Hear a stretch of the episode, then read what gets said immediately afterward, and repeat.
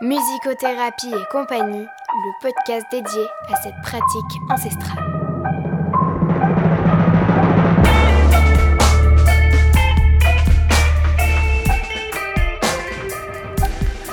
Bienvenue dans le premier épisode de Musicothérapie et compagnie. Et euh, je vais euh, ben, vous partager à travers ce podcast un petit peu l'histoire de la musicothérapie au fil des siècles, évidemment de manière succincte, hein, je ne suis pas historienne, euh, ce qu'est la musicothérapie euh, aujourd'hui en France, et puis euh, vous présenter les trois institutions qui œuvrent pour la considération de la musicothérapie en France et même aussi au niveau international dans les différentes pratiques thérapeutiques. Donc revenons à l'Antiquité. Et ouais, on revient toujours à cette période-là, quoi. C'est complètement dingue. Platon, Aristote, euh, voilà, toujours là, présent. Et euh, donc, euh, ces deux braves personnes, en fait, ces deux braves philosophes, se sont rendus compte que la musique avait vraiment une influence sur l'âme de l'individu, en le portant vers le meilleur de lui, et donc avait forcément un impact sur la cité. Les Grecs considéraient que la musique avait un pouvoir merveilleux sur l'âme et qu'elle avait aussi toutes sortes d'autres vertus. D'ailleurs, un des proverbes les plus populaires, je suis sûre que vous le connaissez, c'est la musique adoucit les mœurs. Il y en a un autre aussi qui est très populaire, c'est si on veut connaître un peuple, il faut écouter sa musique, et c'est tellement vrai, euh, proviennent de Platon. Un peu plus tard, euh, les Hébreux, avec euh, l'Ancien Testament, euh, ont mis en lumière la musicothérapie à travers le fait que David jouait de la harpe à Saul, qui était vraiment agité, qui avait vraiment des troubles de l'esprit. Les Chinois avaient aussi déjà répertorié une centaine de sortes de musicothérapie cinq siècles avant Jésus-Christ. Euh, les sages chinois déclaraient que chaque organe interne de notre corps avait son propre rythme et par conséquent vibrerait plutôt à un son qui euh, lui euh, serait propre. Et donc ils avaient réfléchi sur six sons qui pouvaient correspondre aux différents organes. Alors je ne vais pas du tout vous les présenter parce que j'en suis absolument incapable, vraiment. Euh, mais c'est vraiment intéressant de voir d'ailleurs euh, le lien aussi euh, avec la psychophonie quelques milliers de siècles plus tard. Au Moyen-Orient, plusieurs savants et médecins, notamment Farabi et Avicenne, donc 870-950 pour le premier et 980-1037 après Jésus-Christ, ont appliqué la musique au traitement des maladies. Alors Farabi s'est rendu compte à travers la musique turque et, les makams, qui sont en fait un système musical, qu'elles avaient des effets sur l'âme de la personne. Alors, il en a répertorié 12, enfin je suis sûre qu'il y en a un petit peu plus, mais là vraiment je vous présente les 12, je ne vais pas vous les prononcer non plus, parce que j'en suis incapable, mais je vais vous donner un petit peu le sens. Alors ça donnait le confort, le courage, l'humilité, le contentement, le rire, la quiétude, la force, la confiance et la capacité d'agir. Ça pouvait provoquer une sensation d'éternité, ça pouvait aussi provoquer de la tristesse, de la peur et du sommeil. Avicenne, euh, pour le citer, disait que le son est un élément indispensable pour notre présence. Chaque son mélodie composé d'une disposition harmonieuse a un effet profond sur l'âme de chaque personne. L'effet du son s'enrichit par l'art de l'homme. Voilà, donc euh, c'est une très belle citation. Et donc pour conclure un petit peu sur cette période, cette civilisation euh, du Moyen-Orient, euh, on s'est rendu compte que donc à travers les écrits que les savants et les médecins avaient vraiment utilisé la musicothérapie pour le traitement de troubles psychologiques jusqu'à peu près au XVIIIe siècle. Pendant ce temps-là, au Moyen, euh, Âge, euh, on utilisait aussi la musique, en particulier la vielle à archet pour guérir la mélancolie, qui était à la fois une une maladie, pardon, pas une mélodie, une maladie à la fois psychologique et physique.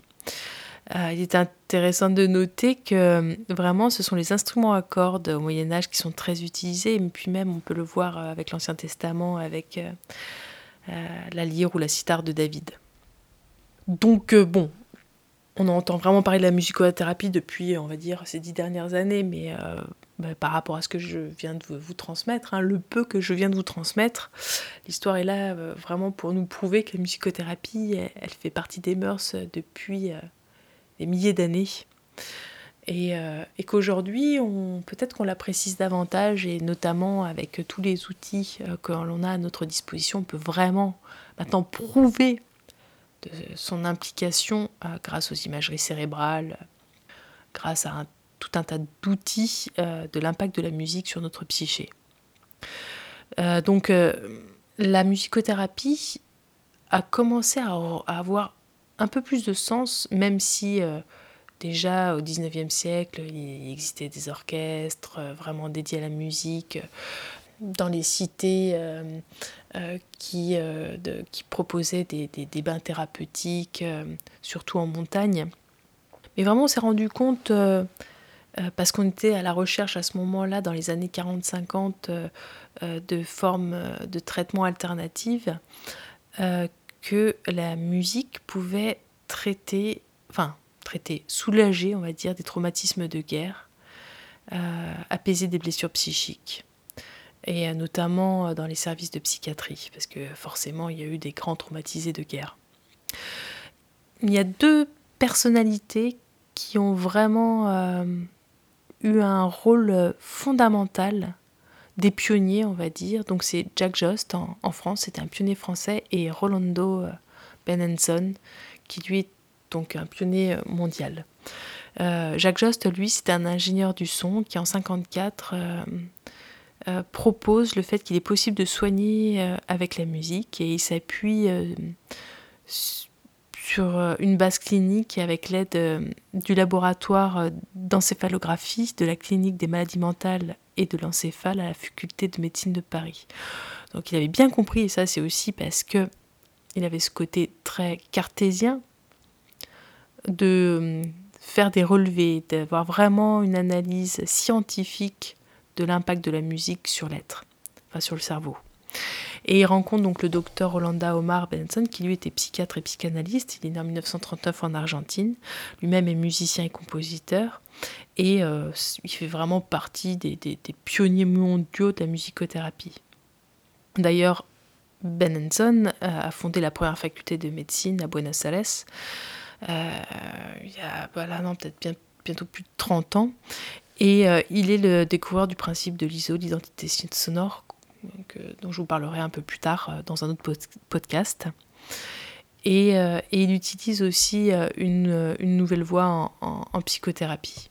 Donc un peu plus tard, dans les années 70, un premier centre de formation s'est créé en, en, France.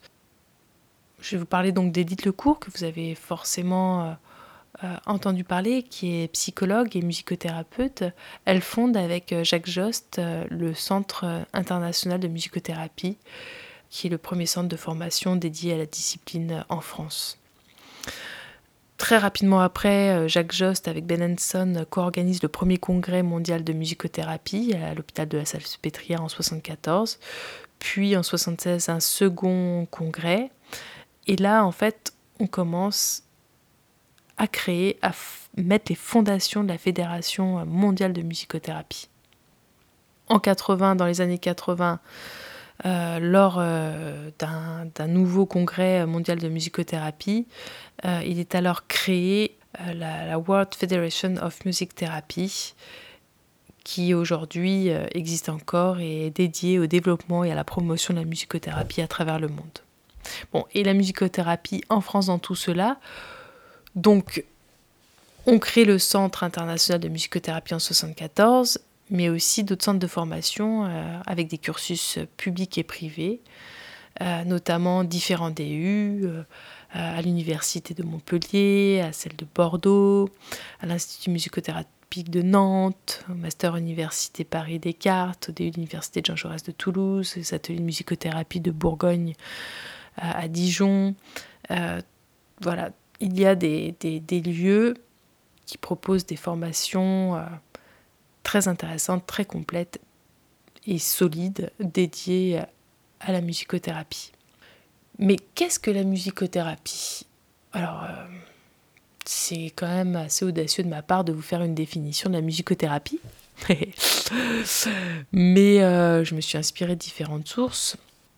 Elle sera forcément incomplète et critiquable, mais j'ai fait au mieux. Je me suis euh, pas mal inspirée euh, des transmissions de, des trois entités qui représentent la musicothérapie en France aujourd'hui. Et je vais vous faire donc une petite description. Donc la musicothérapie, c'est l'utilisation du son et de la musique sous toutes ses formes, comme moyen d'expression verbale ou non verbale, de communication verbale ou non verbale, d'analyse de la relation. Elle peut s'inscrire dans un cadre clinique, donc psychothérapeutique, ou psychopédagogique ou social. Donc en fait, il est question euh, de l'utilisation de la musique afin de répondre à des besoins émotionnels, psychologiques, physiques, intellectuels, créatifs, spirituels de la personne. Le processus thérapeutique est centré sur les interactions entre la personne, le thérapeute et la musique. Et euh, elle peut être interprétée et utilisée selon différentes théories psychologiques. Alors ça c'est clair que il existe vraiment différentes théories psychologiques. Il existe des mouvements en psychologie et ça c'est vraiment important de le prendre en compte. Donc euh, la musicothérapie, c'est une discipline qui permet vraiment l'exploration, l'expression de soi, la communication non verbale de, la personne euh, par donc l'intermédiaire euh, du média de la musique. On peut, s'il y a production musicale de la personne, on peut interpréter cela comme la projection sous forme symbolique de son état intérieur. L'interaction musicale avec le thérapeute l'amène à découvrir des éléments sur lui-même, puis à l'extérioriser, de manière verbale ou non verbale toujours, d'organiser, de réintégrer ses pensées et ses sentiments.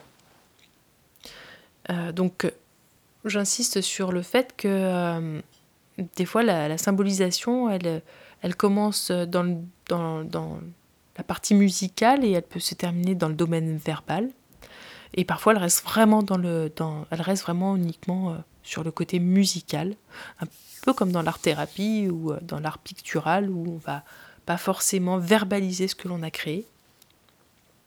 Et, c'est parfait, et c'est comme ça, en fait, il n'y a rien d'autre à dire. Bah, on n'est pas dans... Euh, forcément une obligation de résultat verbal, des fois c'est impossible, mais l'expression, l'extériorisation est vraiment fondamentale. Elle, est, euh, a un sens... Euh,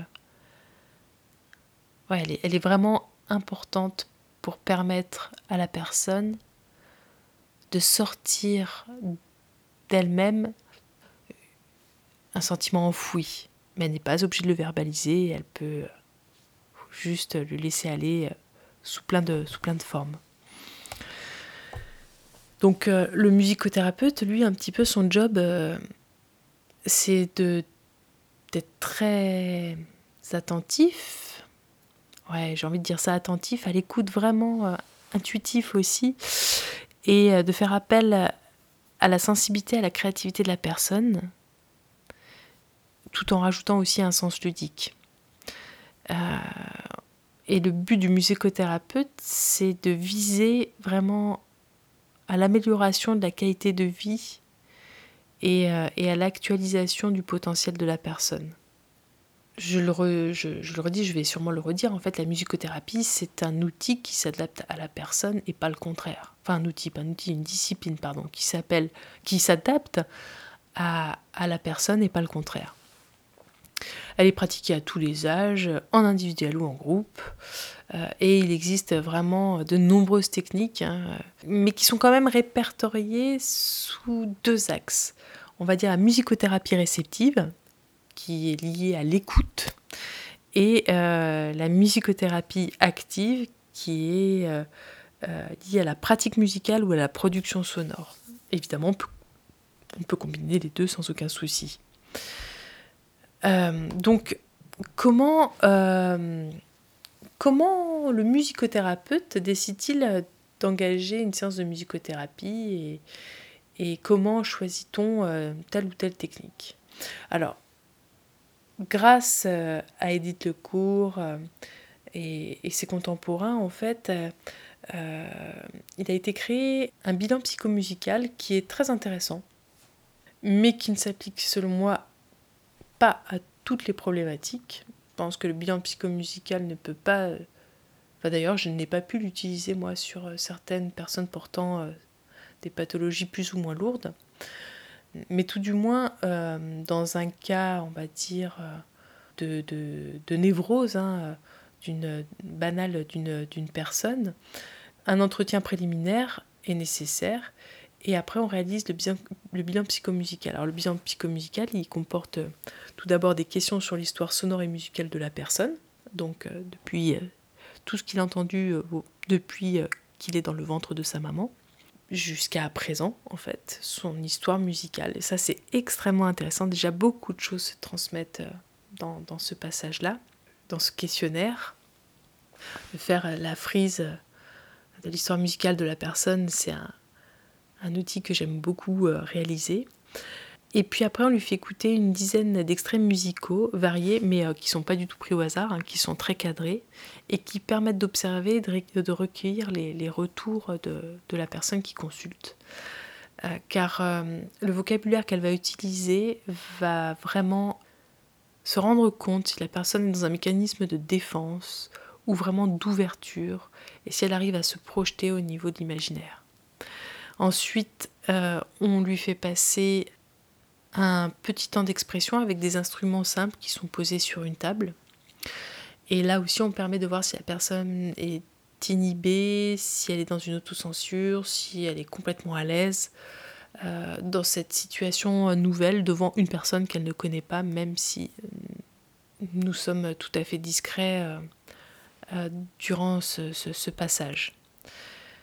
Donc, à la suite de cette expérience, on peut se rendre compte donc très rapidement euh, si la personne est vraiment adaptée euh, à la musicothérapie.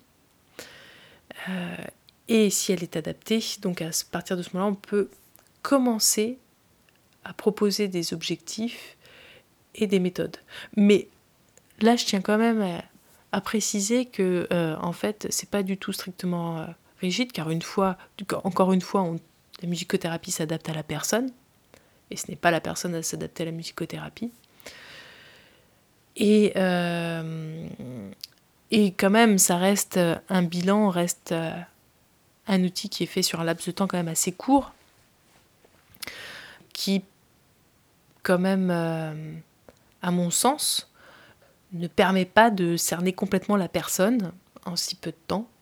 Et donc il faut garder une certaine distance par rapport à ce que l'on a trouvé et, prendre le temps aussi de découvrir la personne et, accepter qu'il y aura euh, obligatoirement des modifications euh, euh, dans le temps.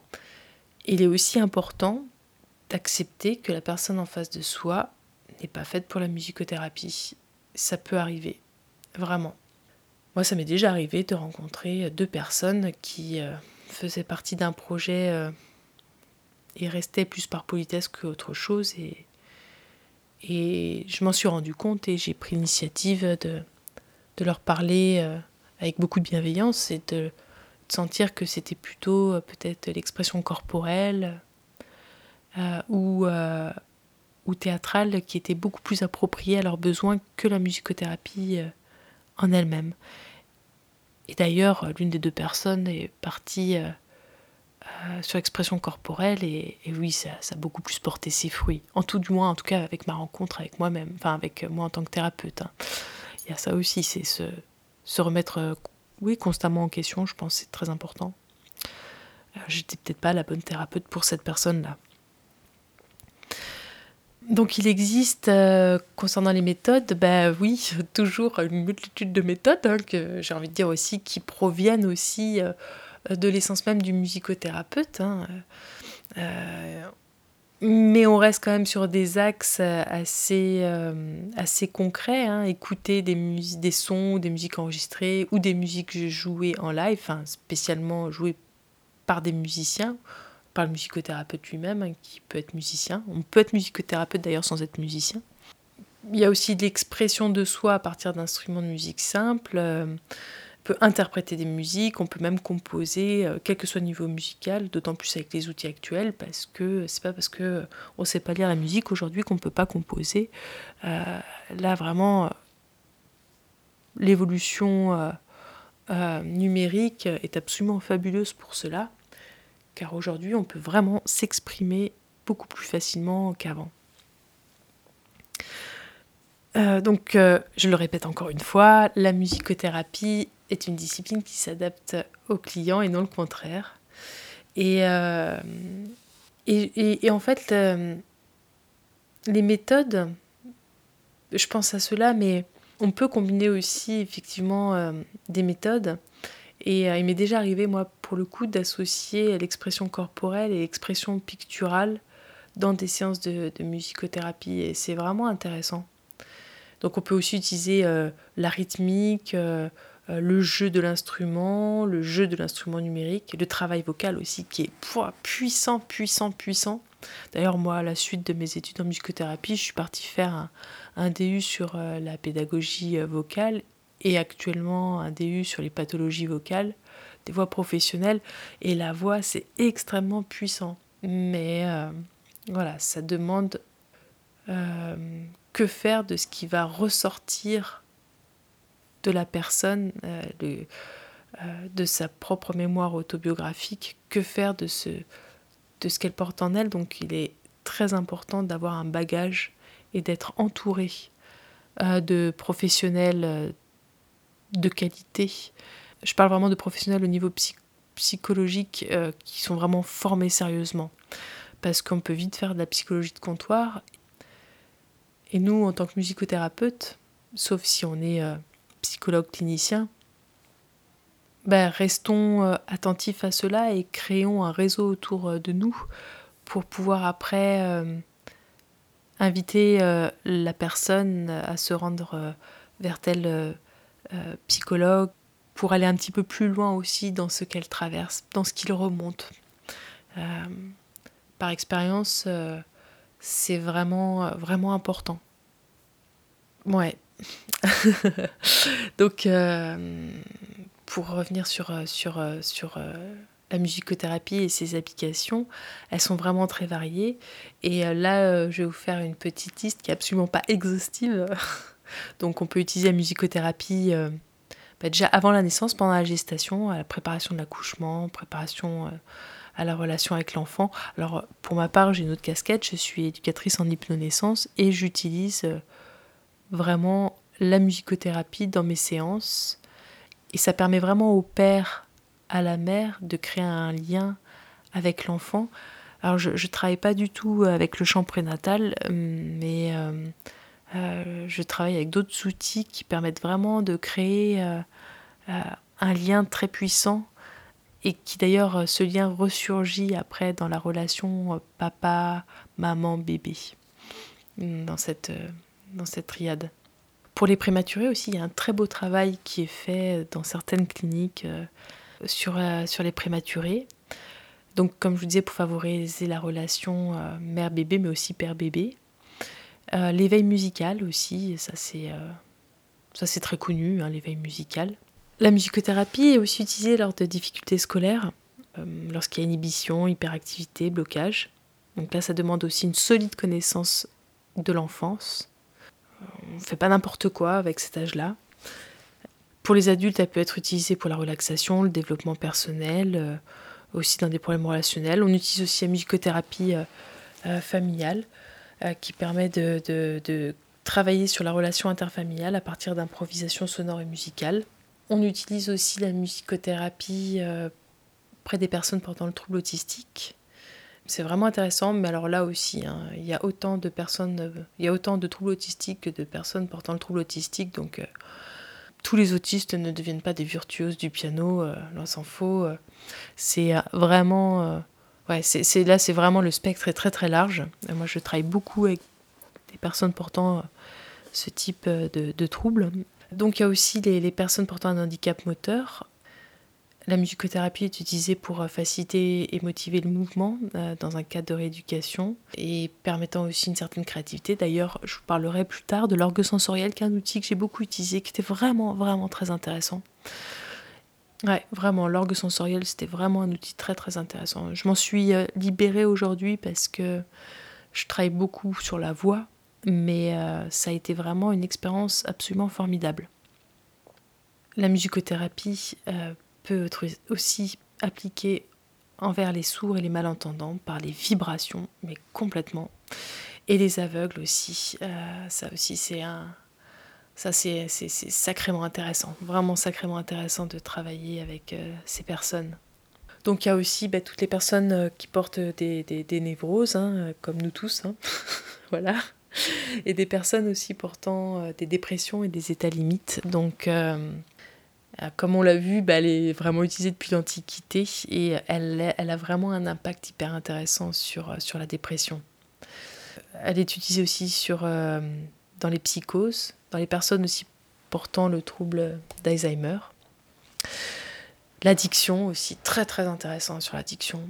L'intégration sociale, notamment par exemple pour les réfugiés politiques. Là, on est sur la psychologie interculturelle, donc là aussi, il faut être sacrément armé voilà, pour s'adapter à la personne et à sa culture, connaître les codes, toujours euh, les personnes en détention. Enfin, en fait, il existe un vaste, un vaste, enfin, le, domaine est hyper vaste en fait dans l'utilisation de la musicothérapie.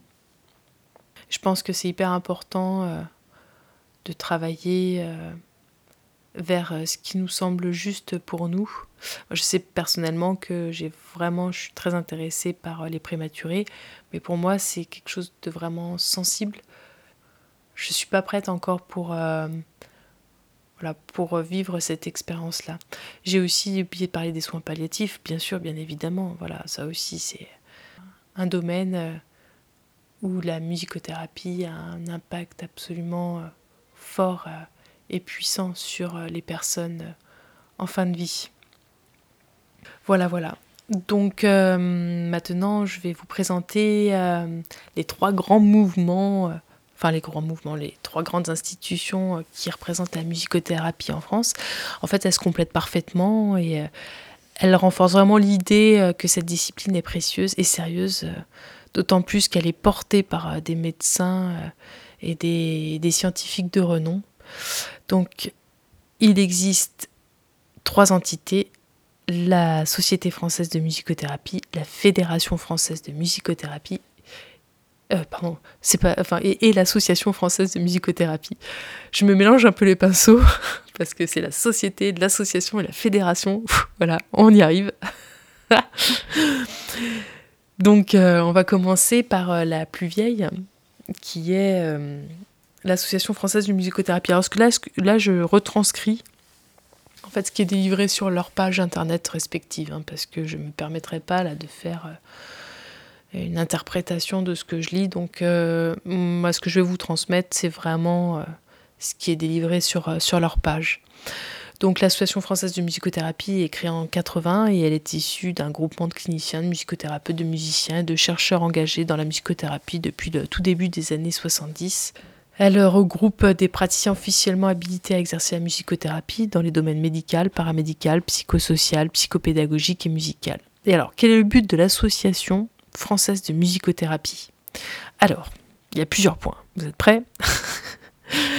Donc, assurer le sérieux requis à toute recherche et application clinique de la musicothérapie dans les secteurs médical, paramédical, éducatif et social, promouvoir leur développement dans les établissements de soins publics et privés afin d'en multiplier les bénéficiaires, promouvoir les réflexions et recherches cliniques expérimentales dans les domaines psychoacoustiques, psychophysiologiques et psychothérapeutiques concernés par le son et la musique et leur élaboration théorique, assurer une formation universitaire du niveau des exigences européennes dans le domaine des arts-thérapies, développer des échanges internationaux assurant la représentation des travaux français à l'étranger.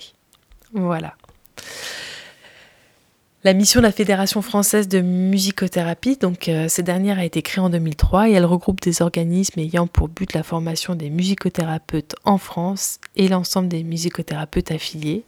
Donc son but c'est de promouvoir et de favoriser euh, la représentativité de la musicothérapie en France et au niveau international, de développer les échanges professionnels sous toute forme, rencontres, congrès, manifestations, publications des musicothérapeutes définir le cadre d'action de la musicothérapie, d'en diffuser les règles déontologiques auprès des professionnels de terrain et de leurs employeurs et du grand public, travailler à l'harmonisation des formations françaises et tenir à jour un registre national des musicothérapeutes. Et pour finir, la Société française de musicothérapie a été créée en 2011. Donc elle, euh, elle, euh, en fait, c'est un organisme euh, qui est au service de la recherche clinique et scientifique. Elle se positionne comme une interface entre, la entre les musicothérapeutes, pardon, les universitaires, les laboratoires de recherche, les institutions de santé, les autorités de santé, la Fédération française de musicothérapie. Donc pour ce faire, euh, elle, euh, euh, propose un soutien technique aux professionnels via des lieux, des outils d'échange, de partage de pratiques. Elle constitue un centre de ressources documentaires. Elle contribue à l'élaboration et à la diffusion d'outils et de supports d'évaluation. Elle euh, met son expertise au service des instances publiques et privées. elle ambitionne de constituer l'interface opérationnelle entre les musicothérapeutes, les universités et les laboratoires de recherche, des instituts de santé, des outils de santé et la Fédération française de musicothérapie. En France, la musicothérapie euh, n'a pas encore euh, un, diplôme d'État. Elle, a des diplômes universitaires proposés par euh, des universités sérieuses, mais il n'existe pas encore de diplôme d'État. Peut-être que cela viendra, j'en ai absolument aucune idée. En tout cas, elle est quand même, cette discipline est quand même vraiment de plus en plus reconnue pour son impact auprès de différents services de santé. Et c'est vraiment voilà, une, discipline, euh, une discipline précieuse qui permet vraiment d'offrir euh, d'offrir un mieux-être auprès des personnes et, et, d'adoucir les mœurs, comme dirait notre très cher ami Platon. Je vous remercie pour votre écoute c'est la fin de l'épisode. J'espère que vous aurez pris du plaisir à l'entendre. Donc n'hésitez pas à nous laisser des commentaires, des étoiles, 5 bien évidemment. Vous pouvez continuer l'aventure en allant vous rendre sur Facebook, sur le groupe Prendre soin de sa voix ou alors Musicothérapie et compagnie. À bientôt, prenez soin de vous.